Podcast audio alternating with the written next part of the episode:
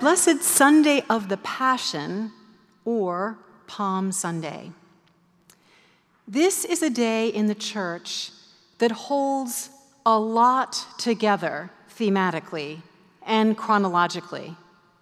We begin the service with Jesus entering into Jerusalem amidst cheers and palms and declarations of his identity as Messiah, as the son of David, the one who would rescue Israel and reign. And then we hear in our gospel reading about the events leading to the crucifixion and death of Jesus, hence, Sunday of the Passion. In one hour, we trace the significant moments in the last week of Jesus' life.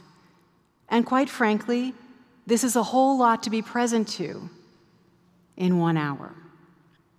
When we look at the gospel themselves, we realize that in each case, the proportion of content allotted to the week of the Passion is dominant. Almost a third of the gospels, each of them, is dedicated to the events leading to his death. The Gospels are sort of biographies with unusual emphasis on the last days. And that is because while Jesus' life was very important, in the Creed, we, we don't, we sort of skip over the middle parts of Jesus' life, but he didn't just be born and then die. He had to live. But we also recognize that his death was significant. Some feel that trying to squeeze all that we do into one service is just too much. Well, fortunately, we all have the opportunity to enter into the events of Christ's final week more deeply in the upcoming services of Maundy Thursday and Good Friday, and of course, the Easter Vigil. And I recommend that to you if you've never participated in those services before. No matter what the circumstances of your life, and of course they are different every year, no matter the circumstances, when we observe Jesus walking through the last part of his life, saying what he says, and doing what he does, we are changed. Our priorities shift.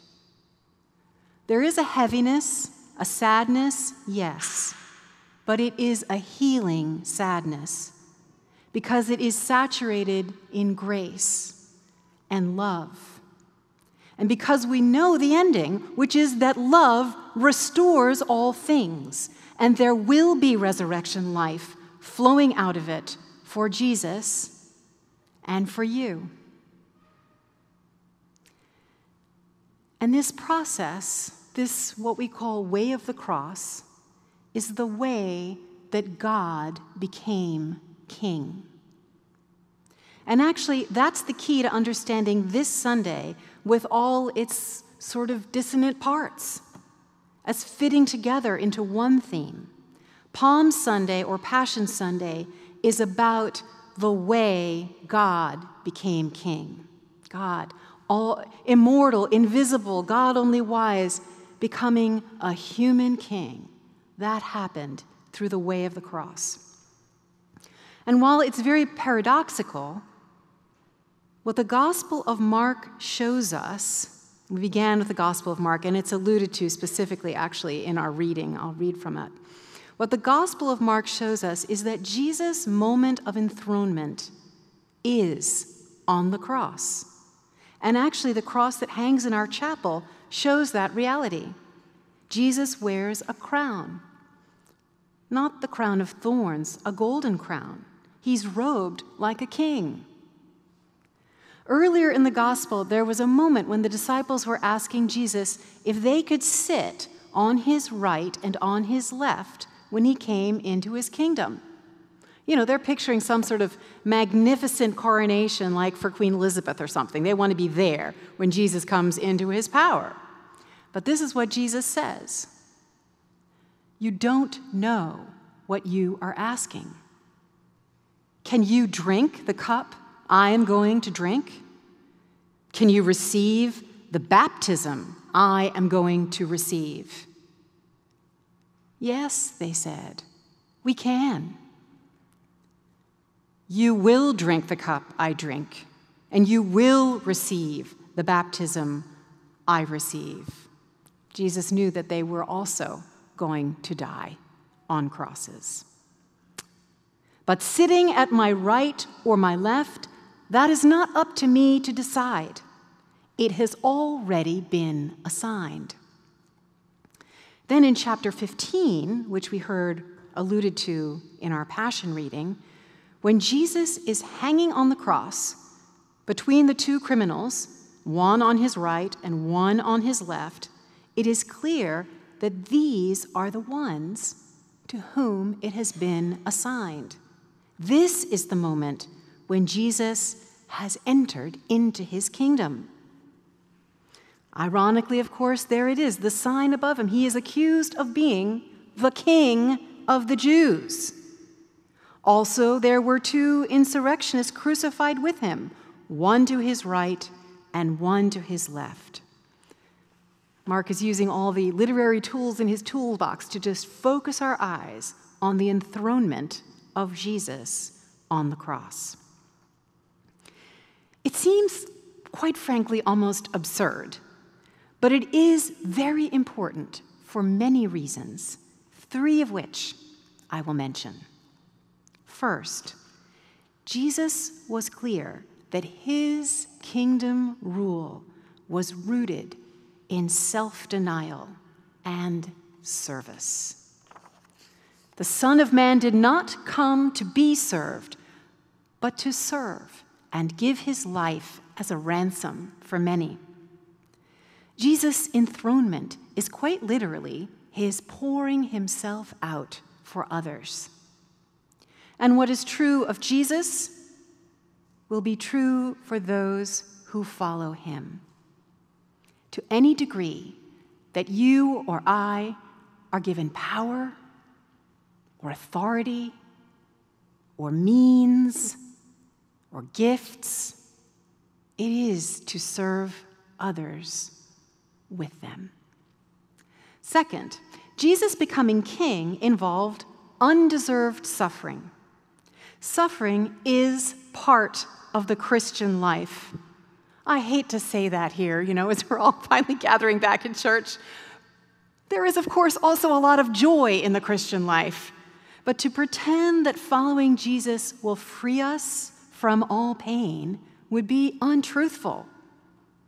In some mysterious way, however, the pain that we experience when we follow Jesus is swept up into redemptive purposes. It is not wasted. I don't know how that works exactly. I know it's true because Jesus says it, but I have seen it somewhat. I have seen it when a person has suffered, and with their last breath, she said, God is good. Her suffering somehow, mysteriously, was not wasted in her proclamation in the midst of it of who God is and his love and that he is good. Third, Jesus came into his kingdom on earth. God intended to become an earthly king, to establish his good, flourishing rule right here. It can be so easy, particularly when we are going through challenging times, to slip into a sort of other world mindset when we talk about heaven and the world to come. But the language of the Bible depicts God coming into this world bringing his heavenly rule here, not with an army, but through the incarnation of his Son, who became a king by dying for the sins of the world. And because of that, our lives here on earth now, our occupations, our domestic life, our gardens, uh, everything that you are going to set about to do as you leave this church, it's not just a preparation, for some other life. It's actually the kingdom life that Jesus was crowned for, your life right now. You know, I don't know how it's all going to work out because we do know that all the dead will rise and somehow we're all going to live together and the earth seems kind of small for that. I don't know how God's going to do that, but somehow He's coming to us into this world because He wants to infuse this world, your heart, my heart, with His gracious will.